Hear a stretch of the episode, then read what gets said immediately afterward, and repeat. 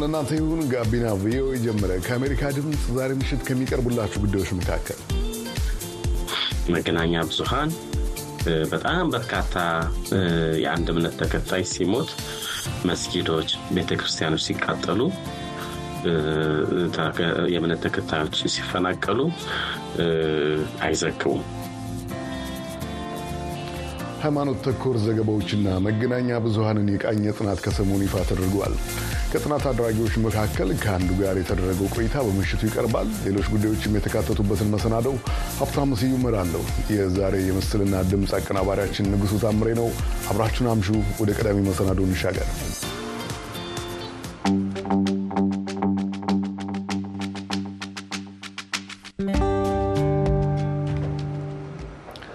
የኢትዮጵያ መገናኛ ብዙሃን ባለፉት አምስት ዓመታት ያጠናቀሯቸውን ሃይማኖት ተኮር ዘገባዎችና መገናኛ ብዙሃኑ ከሃይማኖት ጋር ያላቸውን ታሪካዊ ግንኙነት የዳሰሰ ጥናት ከሰሞኑ ይፋ ተደርጓል። ጥናቱ በዋናነትም መገናኛ ብዙሃን የሃይማኖት ግጭቶችን የዘገቡበትን መንገድ የቃኘ ነው። አጥኚዎቹ በኖርዌይ NLA ዩኒቨርሲቲ ኮሌጅ መምህራን የሆኑት ረዳት ፕሮፌሰር ሙላቱ አለማየሁና ፕሮፌሰር ቴሪ ሼደል ናቸው። ኤደን ገረመው ከዶክተር ሙላቱ አለማየሁ ጋር ያደረገችው ቆይታ በመቀጠል ይቀርባል። ሃይማኖትና መገናኛ ብዙሃን በኢትዮጵያ ተብሎ የተሰየመው የጥናት ሪፖርት ሀገሪቱ ውስጥ ባለፉት አምስት ዓመታት በሃይማኖትና በመንግስት መለያየት አተገባበር ላይ ሰፊ ክፍተት መፈጠሩን ይናገራል። የመንግስት በእምነት ውስጥ በሃይማኖቶች ውስጥ ጣልቃ መግባት ፍላጎት ስታዩ እዚህም እዚያም መገንዘብ ይቻላል ማለት ነው። ለምሳሌ በንግግሮቹ መካከል የመንግስት ኃላፊዎች ትልልቅ የምታያቸው የመንግስት ኃላፊዎች አሁን አሁን ላይ የሃይማኖት ጥቅሶችን እየጠቀሱ መልክቶችን የማስተላለፍ ነገር እናያለን ማለት ነው። ለምሳሌ እግዚአብሔር ኢትዮጵያና ልጆቿን ይባርክ የሚል አይነት ንግግር አሁን በብዙ ባለስልጣናት እየተለመደ ነው ማለት ነው። well against አይደለም አሁን በዚህ አባባሉ ግን ምንድነው imply የሚያደርገው የሚለውን ነገር ስናይ የሆነ ነገር ይጠቁመናል ማለት ነው። ሌላኛው ለምሳሌ በሀገራችን የተከሰቱ ግጭቶችን እንደው በዋናነት ለመግለጽ ያክል በሙስሊሙ ማህበረሰብ በመጅሊስ ውስጥ ትልቅ ክፍፍል፣ ትልቅ ኮንትሮቨርሲ ነበር ለሁለት ዓመት ምናምን የዘለቀ እሱም በሚዲያው ሳይመጣ በኋላ ላይ በመንግስት መንግስት ለችግሩ መፍትሄ በሰጠ ጊዜ ግን ወደ ሚዲያው መጣ ማለት ለችግሮች መፍትሄ ለመስጠት የመንግስት ጣልቃ ገብነት እየመጣ እየታየ ሄደ ማለት ነው። ዛትስ good by the way ችግሮች ሲመጡ መቅረፉ ግን ምንድነው implication ኑ? በተለይ በተለይ የሀገሪቱ ህገ መንግስት secularism ን ነው የምተገብረው እስካለ ድረስ መንግስት እስከዚህ ድረስ ጣልቃ መግባት ነበረበት ወይ? የእምነት አባቶች የእምነት ተቋማት ችግሮቻቸውን በራሳቸው መፍታት አይችሉም የሚለውን ነገር ጠይቀን እናልፋለን ማለት ነው። በተለይም መደበኛዎቹ መገናኛ ብዙኃን ከሃይማኖቶች ነጻና ገለልተኛ ለመሆን በሚል ከሃይማኖት ጋር የተያያዙ ግጭቶችን ከመዘገብ ራሳቸውን ማግለልን ወይም መግለጫዎችን እንደወረዱ ማንበብን መምረጣቸውን ከጥናቱ አድራጊዎች መካከል አንዱ የሆኑት በኖርዌይ NLA ዩኒቨርሲቲ ኮሌጅ መምህር የሆኑት ዶክተር ሙላቱ አለማየሁ ይገልጻሉ። በዚህ የተነሳም ከሃይማኖት ጋር በተገናኙ ግጭቶች ምክንያት የሚደርሰውን ሞትና የአካል ጉዳት እንዲሁም የንብረት ውድመት ሳይዘግቡ መቅረታቸውን ጥናት ቸው እንደሚያሳይ ተናግረዋል። ለምሳሌ እናንሳ ብንል መገናኛ ብዙሃን በጣም በርካታ የአንድ እምነት ተከታይ ሲሞት፣ መስጊዶች፣ ቤተክርስቲያኖች ሲቃጠሉ፣ የእምነት ተከታዮች ሲፈናቀሉ አይዘግቡም። አልዘገቡትም። ባለን ጥናት ማለት ነው። ምንድን ነው ተብሎ ሲጠየቁ እኛ secularism ን ነው የምንከተለው። secular state ስለሆን እና የዛን principle ስለምንከተል እንደዚህ ነገር አንዘግብም የሚል ነገር ይናገራሉ ማለት ይሄኛው ነው አንደኛው ትልቁ ስህተት ማለት ነው። ለምሳሌ ግጭት ሲከሰት በጣም በርካታ ሰው ሲገደል ነው አሁን እኮ ዜጋ ነው እየሞተ ያለው በእምነቱ ምክንያት ቢሞትም ግን እየጠፋ ያለው የሰው ህይወት ነው እና እዚህ ጋር secular ሚዲያ ነኝ ብሎ ማለት አይተናል። በጣም confusion ውስጥ እንዳሉ አይተናል። ይሄ confusion የመጣው በጣም በተለያዩ ምክንያቶች ነው። አንደኛው editorial ፖሊሲዎቻቸው በሚያስቀምጡት መስፈርት ነው። ለምሳሌ ግጭቶችን አንዘግብም፣ እንደ የልማት ስራ ላይ ካልሆነ በስተቀር እምነት ላይ ያተኩረን አንሰራም፣ እንደዚህ እንደዚህ የሚሉ ነገሮች በጣም ተዘርዝረዋል። ባየናቸው አንዳንድ editorial ፖሊሲዎች ማለት ነው። የኢትዮጵያ ሚዲያ በጣም more silent መሆንን የሚመርጥ ነው። ሰው እየተጨፋጨፈ ስንት ሰው እየሞተ የማይዘግብ ሚዲያ ነው። ዘንድ በእምነቱ ላይም ሲጨመርበት ደግሞ ሌላ ጠባሳ ነው የሚጨምርብን ማለት ነው እና editorial ፖሊሲዎቻቸው ላይ አይተናል ማለት ነው። ሁለተኛው ስጋት ነው። ብዙዎቹ ስጋት አለባቸው። ይህንን ብዘግብ ምን ሊያስከትል ይችላል ብለው የሚሉ አሉ። ግን መዘገብ የትኛውም ሀገር ነው ወደ solution ነው እንጂ የሚያመጣልን ባለመዘገባችን የምንቀንሰው ምንም አይነት ግጭት የለም። ሶስተኛው reason ምንድን ነው? ራሱ የመንግስት ጫና ነው ማለት ነው። የመንግስት ጫና ለማለት ፈልጌ ነው? የሚዘግቧቸው ጉዳዮችን ይህን ዘግብ ይህን አትዘግብ almost በሚባል ደረጃ እንትን ያደርጓቸዋል ማለት ነው። owner ኦቹ፣ political ፓርቲው፣ መንግስት እነዚህ እነዚህ ደግሞ በቀጥታም በተዘዋዋሪ መንገድም ጫና ስለሚያደርጉባቸው አብዛኞቹን ከዚህ ከእምነት ተቋማት ጋር በተያያዘ የሚነሱ ግጭቶችን አይዘግቧቸው ማለት ነው። በተጨማሪም ከአምስት ዓመት በፊት ከመጣው የፖለቲካ ለውጥ ጋር ተያይዞ ቀድሞ ባልነበረ መልኩ ሀምሳ የሚሆኑ እምነት ላይ ያተኮሩ የመገናኛ ብዙኃን ውጤቶች ፍቃድ ማግኘታቸውን ዶክተር ሙላቱ ጠቁመው እነሱም የተቋቋሙለት መሪ ዓላማ አንድ ሃይማኖትና ፍላጎት ላይ ያተኮረ በመሆኑ የተጠያቂነት የሚዛናዊነትና ተአማኒነትን የመሳሰሉ እሴቶች ይጎድሏቸዋል ይላሉ። በሌላ በኩል ደግሞ አንዳንድ ሚዲያዎች ደግሞ በጣም ጽንፍ ይዘው በጣም very polarized የሆነ አይነት against ወይንም for ወይንም ይደግፋሉ ወይንም against ነው የሚዘግቡ እናያለን ማለት ነው። ይሄ እነዛኞቹ ዝምታን መርጠዋል። አንዳንዶቹ ደግሞ ጽንፍ ይዘው እየታገሉ ነው ማለት መሀል ላይ የትናገኝ የትኛው ጋ ነው ህብረተሰቡ ትክክለኛ መረጃ ማግኘት ያለበት ብለን ስንል ህብረተሰቡ አሁን አንድን መገናኛ ብዙሃን ብቻ በመከታተል የሚያገኘው ሚዛናዊ መረጃ የለም ማለት ነው። በጣም polarized የሆነ ነገር ሆኖብናል። ጥናቱ ከተከተላቸው መንገዶች አንዱ ሀያ የመገናኛ ብዙሀንና የእምነት ተኮር ማህበረሰብ መሪዎችን ማነጋገር እንደነበረ ዶክተር ሙላቱ ጠቁመው በእምነት ስም የተከፈቱ ማህበራዊ መገናኛዎች የሚያስተላልፏቸው መልእክቶች የሃይማኖት መቻቻልን መርህ የጣሱና በጥላቻ ንግግሮች የተሞሉ መሆናቸውን መገንዘባቸውንም አመልክተዋል። አሁን ላይ በተለይ በተለይ የዚህ የእምነት ላይ ያተኮሩ ስብከቶች ንግግሮች በብዙ የእምነት ተቋማት ላይ ስናያቸው እነዚህ የጥላቻ ንግግሮችን የያዙ አንዱን ብሔር ከአንዱ ብሔር የሚያነሳሱ በጣም ግልጽ የሆኑ መልእክቶችን የያዙ ናቸው ማለት ነው። ይሄኛው የዚኛው እምነት የዚኛው እምነት ብቻ ምንነው አይደለም። almost በሁሉም በምንላቸው ደረጃ ስብከቶቻቸው የፖለቲካ አስተምሮት ይቅርታ፣ የእምነት አስተምሮቶቸው አስተምሮቶቻቸው የጥላቻ ንግግር ነው ወይንም አንደኛውን እምነት አንደኛውን ብሔር አንደኛውን ፖለቲካ የሚያነሳ ወይንም የሚጥል እየሆኑ መጡ ማለት ነው። በአንጻሩ ምንም እንኳን መደበኛዎቹ መገናኛ ብዙኃን ራሳችንን ከእምነትና ከሃይማኖት ተያያዥነት አርቀናል ቢሉም ጋዜጠኞቻቸው ግን በንጽጽር ከአምስት ዓመት በፊት ከነበረው በተለየ ሁኔታ የተለያዩ እምነቶችን የሚያንጸባርቁ አለባበሶችና ድርጊቶችን በስርጭቱ ወይም በስራቸው ላይ ሆነው መፈጸማቸው በጥናቱ ሪፖርት ላይ ሰፍሯል። ይህ ሲሆን በሌላ ፍላጎትና እምነት ውስጥ ባሉ ሰዎች ዘንድ የሚተላለፈው መልእክትም ልብ አልተባለም ብለዋል ዶክተር ሙላቱ። ጋዜጠኛው እንደ ማንኛውም ሰው ግለሰብ ነው፣ የሚፈልገውን መልበስ ይችላል የሚል ነገር አለ። ከ privacy አንጻር የሱ መብቱ ነው፣ ማንኛውን ነገር መልበስ ይችላል። ግን የሚሰራበት ተቋም የ public ሚዲያ ነው የህዝብ ነው። እዛ ጋር ያ ህዝብ የሚፈልገውን አይነት ነገር አለባበስ ነው መሆን ያለበት ማለት ነው። ወይንም የዛ ሚዲያ ተቋም የ dressing code በሚፈቅደው ነው መሆን ያለበት እንጂ ማንኛውም አይነት ነገር መልበስ የለበትም። ሁለተኛ ከዚህ በፊት የነበረ ነገር ነው።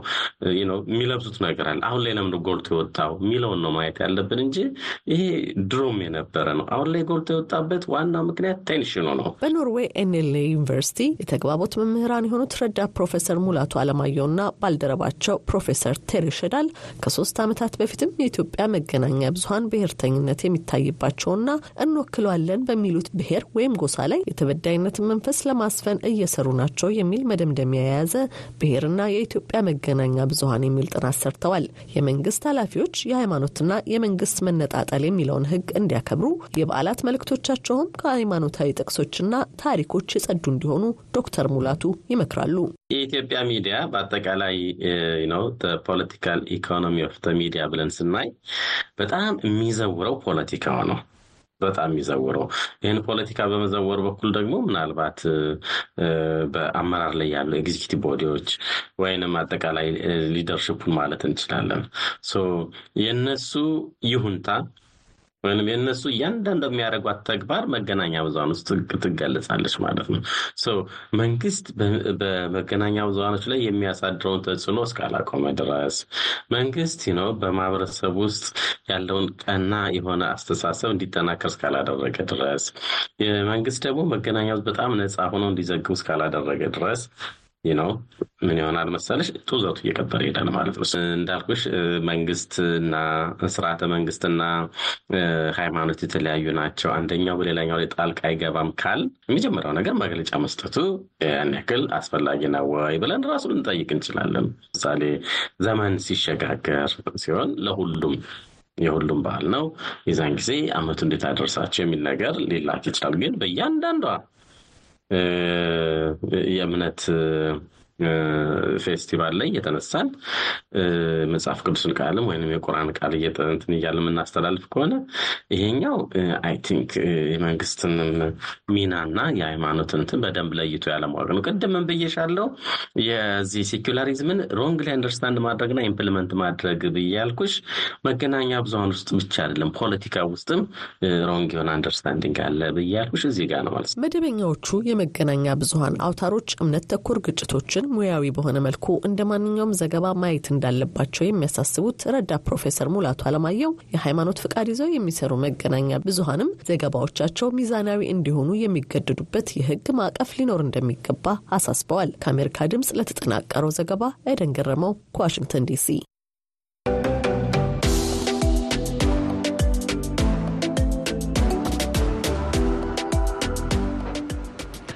ጋቢና ቪኦኤ ከአሜሪካ ድምፅ ይቀጥላል። ዋሽንግተን ዲሲ ብሔራዊውን የስነ ህንፃ ቤተ መዘክር ወደ ህፃናት የስነ ጽሁፍ አስደማሚ ምድርነት ቀይራለች። ስፍራው መጽሐፍትን በመጠቀም ህፃናት ወደ ስነ ጽሁፍ፣ ምህንድስና እንዲሁም ንድፍ ዓለም መሳጭ ጉዞ እንዲያደርጉ ያግዛል። የማክሲም አዳምስን ዘገባ እናሰማችሁ። የማህበራዊ ሚዲያ መድረኮች የልጆችን የአእምሮም ሆነ የአጠቃላይ የሰውነት ጤናን በመጉዳት ላይ ናቸው በሚል 33 የሚሆኑ የአሜሪካ ግዛቶች የፌስቡክና ኢንስታግራም ባለቤት የሆነው ሜታ ኩባንያ ላይ ክስ መስርተዋል። ሮብ ቦንታ ክሱን ከመሰረቱት ግዛቶች ውስጥ የካሊፎርኒያ ጠቅላይ አቃቤ ሕግ ናቸው። ሜታ ትርፍ ለማግኘት ሲል በማህበራዊ መድረክ ላይ ስለሚያስተናግዳቸው ይዘቶች አደገኝነት ሕዝብን አሳስቷል። ፌስቡክና ኢንስታግራም በተለይ ለአደጋ የተጋለጡትንና ደንበኞቻቸው የሆኑትን ሕጻናትና ወጣቶች እያግባቡ መጠቀሚያ አድርገዋል። አቃቤ ሕጉ ማቲው በርግማን ከዚህ በፊት የበይነ መረብ አገጣባሪዎችን በተመለከተ በአንድ ግዛት ያቀረቡት ክስ አሁን በበርካታ ግዛቶች በመቅረብ ላይ ይገኛል። እርሳቸው እንደሚሉት የማኅበራዊ ሚዲያ መድረኩ ለልጆች አደገኛ የሚሆኑት በሚያቀርቡት ይዘት ብቻ ሳይሆን ይበልጡንም ደግሞ መድረኮቹ ሱስ አስያዥ እንዲሆኑ ተደርገው መቅረባቸው ነው። የሰሩት ቀመር ተጠቃሚዎችን በመድረኮቹ ላይ ለረጅም ጊዜያት እንዲቆዩ የሚያደርጉ ናቸው። ልጆች ማየት የሚፈልጉትን ሳይሆን አይናቸውን ሊነቅሉ የማይችሏቸው ነገሮችን ነው የሚያቀርቡላቸው። መልካቸውንም ሆነ የሰውነት አቋማቸው እንዲጠሉ የሚያደርጉና በራሳቸው ላይ መጥፎ ነገር እንዲያስቡ የሚያደርጉ ነገሮችን ነው የሚያቀርቡላቸው። ሜታ ኩባንያ በበኩሉ ልጆች የግል ጉዳያቸውንም ሆነ ደህንነታቸውን የሚጠብቁበትን ሰላሳ የሚሆኑ ዘዴዎችን ማበጀቱን ይገልጻል። ከነዚህ ውስጥም የማይፈልጉት ወይም የማያውቁት ሰው እንዳያገኛቸው የሚያደርገውን መላ ይጨምራል። ኤሚሊ ስሚዝ የሜታ ምክትል ፕሬዚደንት ናቸው። በመድረኩ ላይ ተከታያቸው ያልሆነ አንድ ጎልማሳ ሰው ለልጆቹ መልእክት ለመላክ ቢሞክር ያንን ማድረግ እንደማይችል ማሳሰቢያ ይላክለታል።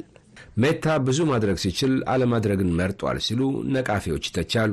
ይህ ደግሞ ከዚህ በፊት ኩባንያ ውስጥ የሰሩ የነበሩትን ሁሉ ተጠያቂ አድርገዋል። የቀድሞ የፌስቡክ የደህንነት ጉዳዮች ባለሙያ አርቱሮ ቤሃር ለአሜሪካ ኮንግረስ እንደተናገሩት በልጆች ላይ የተፈጠረውን ችግር ለማወቅ ሩቅ መሄድ አያሻቸውም። የ14 ዓመቷ ሴት ልጄ ኢንስታግራም መጠቀም ጀመረች። እሷና ጓደኞቿ በጣም ደስ የማይል ልምድ ገጠማቸው። ይህም ተደጋጋሚ የጾታ ትንኮሳን የሚጨምር ነው። ትንኮሳዎቹን ለኩባንያው ሪፖርት አድርጋ ነበር፣ ነገር ግን ምንም ያደረጉት ነገር የለም። ሁሉም ጥናቶች በማኅበራዊ ሚዲያ መድረኮችና በወጣቶች የአእምሮ ጤና ችግሮች መካከል ግንኙነት ስለመኖሩ አያመለክቱም የሚሉት ደግሞ የዌልስሊ ኮሌጇ ሊንዳ ቻርማራማን ናቸው። የማህበራዊ ሚዲያ መድረክ ላይ መሳተፍ ጥቅሞች እንዳሉት የሚያሳዩ ጥናቶች አሉ። በተጨማሪም በማህበራዊ ሚዲያ አጠቃቀምና በሰዎች የአእምሮ ጤና መካከል ግንኙነት እንደሌለ የሚያሳዩ ጥናቶችም አሉ።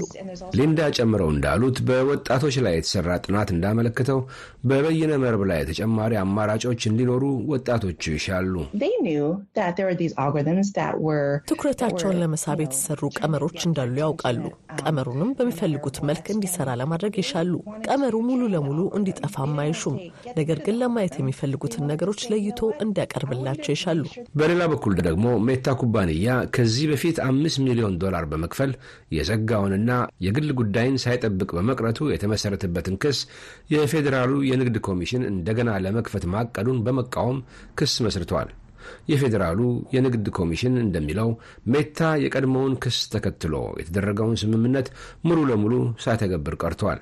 ኩባንያው ከሰዎች በሚሰበስበው መረጃ ትርፍ እንዳያገኝ የሚከለክለውን ስምምነት ለመለወጥ ይፈልጋል ሲል ኮሚሽኑ አስታውቋል።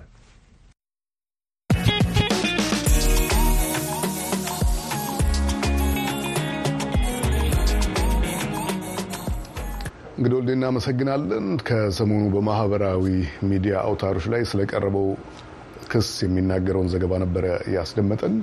ወደ ሌላ ጉዳይ ስንሻገር በጣሊያን ወረራ ወቅት ለሰባት ወራት ለኢትዮጵያ መንግስት መቀመጫ ሆና ያገለገለችውና በሀያኛው መቶ ክፍለ ዘመን መባቻ የደቡብ ምዕራብ ኢትዮጵያ የንግድ ንግድ መዳረሻ የነበረችው ጎሬ ከተማ አሁን ላይ ብዙ ታሪኮቿ እንደያዘች መረሳቷን ነዋሪዎች እየተናገሩ ይገኛሉ። በዚህ ጉዳይ ላይ ዳዊት ገልሞ ያጠናቀረው ዘገባ እንደሚከተለው ይደመጣል። ከአዲስ አበባ በስተምዕራብ አቅጣጫ 607 ኪሎ ሜትር ገደማ ርቃ በኢሉባቦር ዞን የምትገኝ ታሪካዊ ከተማ ናት ጎሬ።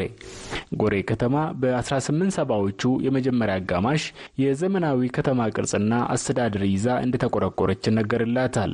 በተለይ በሃያኛው መቶ ክፍለ ዘመን መባቻ በደቡብ ምዕራብ የአገሪቱ አካባቢ የንግድ ቀጠና ሆና ታገለግል እንደነበር የከተማዋ የባህልና ቱሪዝም ጽሕፈት ቤት ባልደረባ ወጣት አቡነ አረጋይ ተስፋይ ያስረዳል።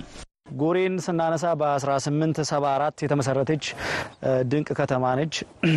በአጠቃላይ ስለ ጎሬ ስናወራ በሰርቦ አረዶ በሚባል በአካባቢው ንጉሥ የምስረታን ሂደት የጀመረች ከተማ ነች።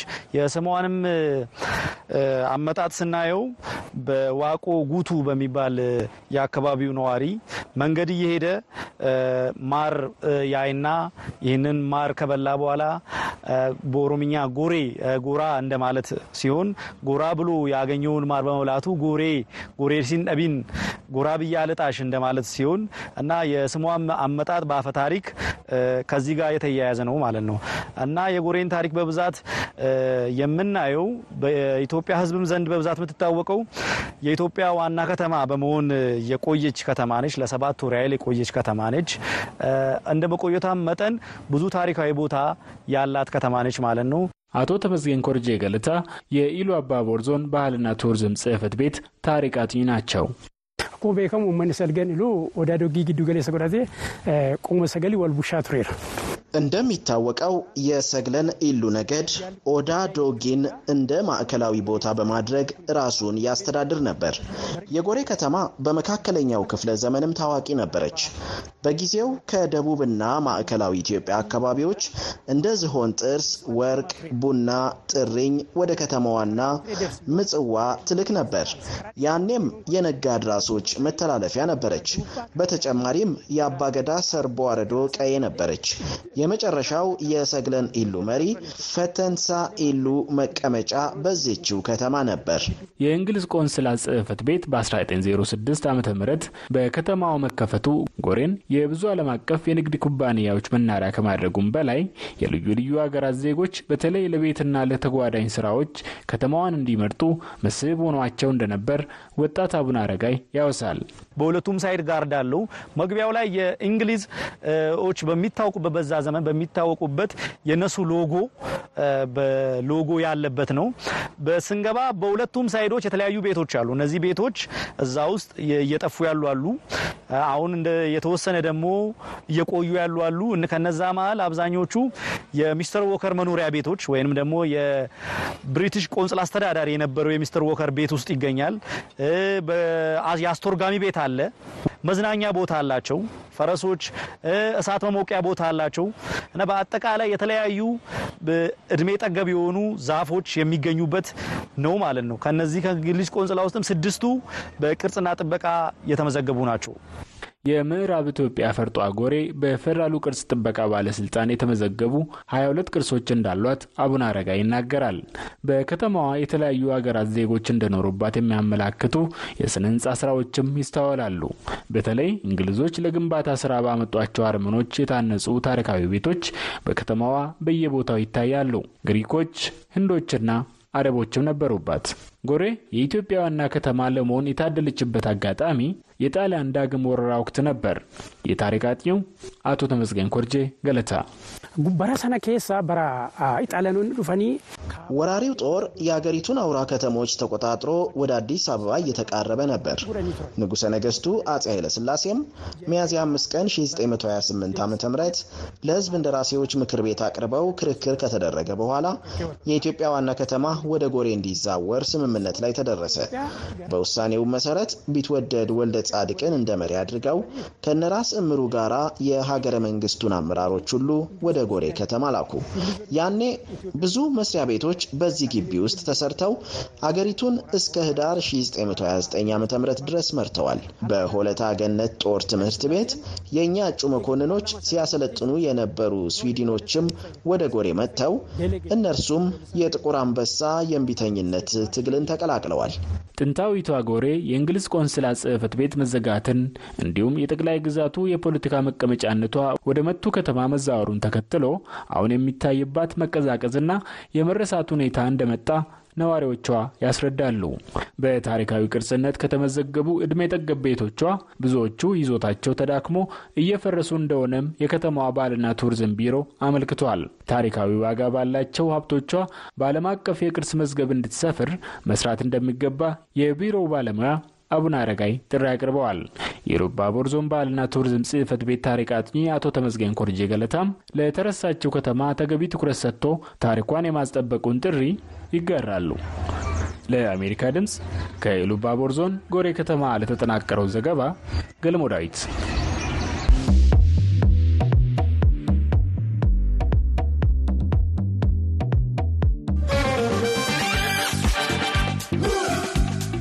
ጋቢና ቪኦኤ ዘውትር በኢትዮጵያ አቆጣጠር ከምሽቱ ሁለት ሰዓት ጀምሮ የወጣቶችን የየዕለት ተግዳሮት ስኬትና የመጪ ዘመን ህልም የሚያስቃኙ መሰናዶዎችን ያቀርባል። የዓለም አቀፍ ወጣቶችን ልምድ፣ ሀገራዊና ዓለም አቀፋዊ አንድምታ ያላቸውን ጉዳዮች በየቀኑ የሚያሰማችሁን መሰናዶ ትከታተሉ ዘንድ ከመደበኞቹ የአየር ሞገድ ስርጭት መገኛዎቻችንና የበይነ መረብ ገጻችን በተጨማሪ የፌስቡክ፣ የትዊተር፣ የዩቲዩብ ገጾቻችን ተሰናድተዋል። ሐሳብና ጥቆማችሁን የመደመር ምልክትና አንድ ቁጥርን አስቀድማችሁ በ202227 6379 ላይ በዋትሳፕ አውታር በኩል አድርሱን። ጋቢና ቪኦኤ የአዲሱ ትውልድ ድምፅ ከአሜሪካ ድምፅ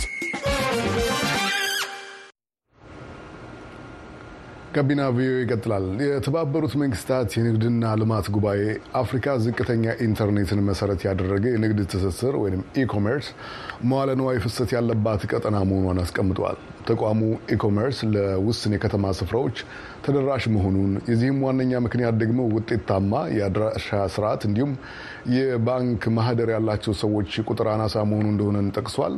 ሆኖም አንድ የሰው ሰራሽ ልዕቀት መፍትሄ አነስተኛ የንግድ ተቋማትን ከቀደመው ቁጥር ከሚበልጥ ሰዎች ጋር ለማስተሳሰር ገበያውን ለማስፋት ወጥኗል።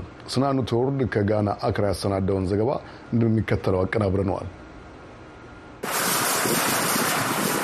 ዶማን ፉድ በባህላዊ ጣዕሞች ላይ መነሻ ያደረጉ ምግቦችን የሚያዘጋጅ ጋና ውስጥ የሚገኝ ድርጅት ነው። እኒህን መሰል ቤት ውስጥ የተሰሩ ዶናቶች በልዩ ሁኔታ ላያቸውን በማስጌጥ ሰዎች ሕይወትና ፍቅርን እንዲያከብሩ ይረዳል። ፍራንሲስ ኮፊጋ የድርጅቱ ኃላፊ ናቸው።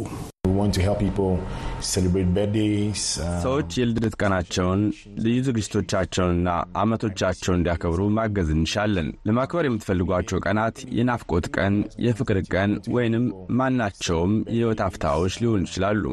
ከስምንት ዓመታት የሥራ ቆይታ በኋላ ድርጅቱ በጋና ዋና ከተማ አክራ ውስጥ መቶ ሺህ ያክል ደንበኞችን ማፍራት ችሏል። አብዛኞቹ ለወዳጆቻቸው ድንገት ደስታን ለመፍጠር ቤት ለቤት ኬክ የሚደርስበትን አገልግሎት የሚመርጡ ናቸው።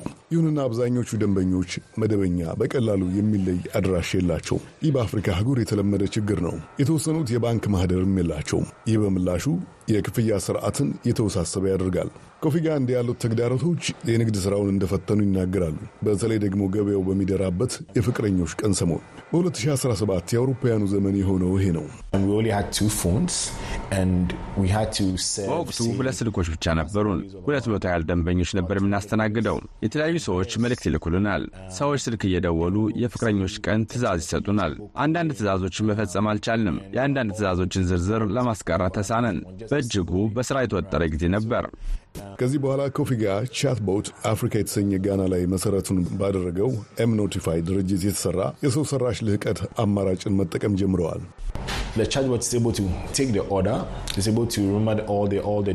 የግንኙነት ማሳለጫው ቻትቦት ትዕዛዞችን መቀበል ይችላል። ሁሉንም ዝርዝሮች ማስታወስ ይችላል። ከዚያ ደግሞ ደንበኞች ክፍያ ለመፈጸም የሚያስችላቸውን መገናኛ ያቀብላቸዋል። ማሳለጫው ደንበኛው ክፍያውን መፈጸሙን ማረጋገጫ ይሰጠናል። ትዕዛዙ በሚደርስ ጊዜ በጥሬ ገንዘብ መክፈል የሚፈልግ ካለም ያሳውቀናል። ሁሉንም ዝርዝሮች ጥንቅቅ አድርጎ ካለንከን ይሰራል። ደንበኞች ይህን የሰው ሰራሽ ልህቀት መሳሪያ በመጠቀም ለማዘዝና ክፍያዎችን እንደ የእጅ ስልክ ላይ ገንዘብ ባሉ የሀገር ውስጥ የክፍያ ስርዓቶች በኩል ለመክፈል የሚያገኙትን ስፍራ አቅጣጫም ለማጋራት ችለዋል። የሰው ሰራሽ ልህቀት አማራጩ ለንግድ ድርጅቶችና እቃ አድራሾች መረጃዎችን ወደ ቀላል የስልክ መልእክት ይቀይርላቸዋል። ኮፊጋ እንደሚሉት ለዚህ መረጃ ማሳለጫ ምስጋና ይግባና የንግድ ልውውጡ በ25 በመቶ አድጓል። የኤምኖቲፋይ ድርጅት ኃላፊ ሮናልድ ታጎ አገልግሎቱ አነስተኛ ድርጅቶች በቀላሉ ሊጠቀሙበት የሚችሉት እንደሆነ ይናገራሉ። ምንም አይነት የመረጃ ቴክኖሎጂ ክህሎት ሳይኖር ማህደር በመክፈት መደበኛ ስልክን ከዋትሳፕ ኢንስታግራምና ፌስቡክ ገጽ ጋር ማያያዝ ምርቶቻቸው እንዲያሳዩ ማድረግ ያስችላል። ይህን ማድረግ ከተቻለ ስራው አለቀ ማለት ነው። ታጉ ያለውን የኢኮመርስ ክፍተት ለመሙላት ተጨማሪ የሰው ሰራሽ ልዕቀት አውታሮችን እየሰሩ እንደሚገኙ ተናግረዋል። ማንበብና መጻፍ ለማይችሉ የድምፅ አገልግሎት የሚሰጡ አገልግሎቶችንም ይጨምራል። የማያነብና የማይጽፍ ሻጭን አስቡ። ቲማቲሞችንና አትክልቶቻቸውን በድምፅ ኃይል ማንበብና መጻፍ ለማይችሉ ሌሎች ደንበኞች መሸጥ ይችላሉ። የኢኮመርስ ወይንም ደግሞ ኢንተርኔት ላይ መሰረቱን ያደረገ የንግድ ልውውጥ ባለሙያዎች የሰው ሰራሽ ልህቀት አማራጮች በገበያው መተዋወቃቸው በተለይ ርቀው በሚገኙ ስፍራዎች ግብይትን በማሻሻል ድህነትን ለመቀነስ እንደሚያስችል ተናግረዋል።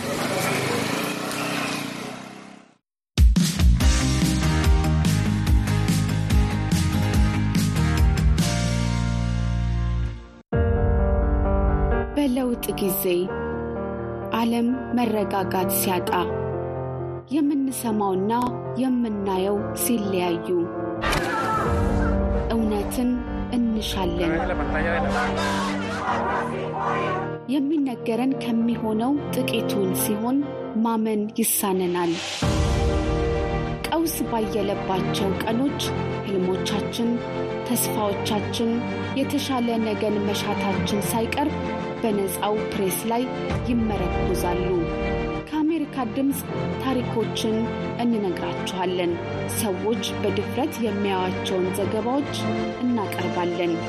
ዓለምን እናገናኛለን፣ በእውነትም እናስተሳስረዋለን። በአሜሪካ ድምፅ ታሪኮችን የምናሳየው በምልአት ነው።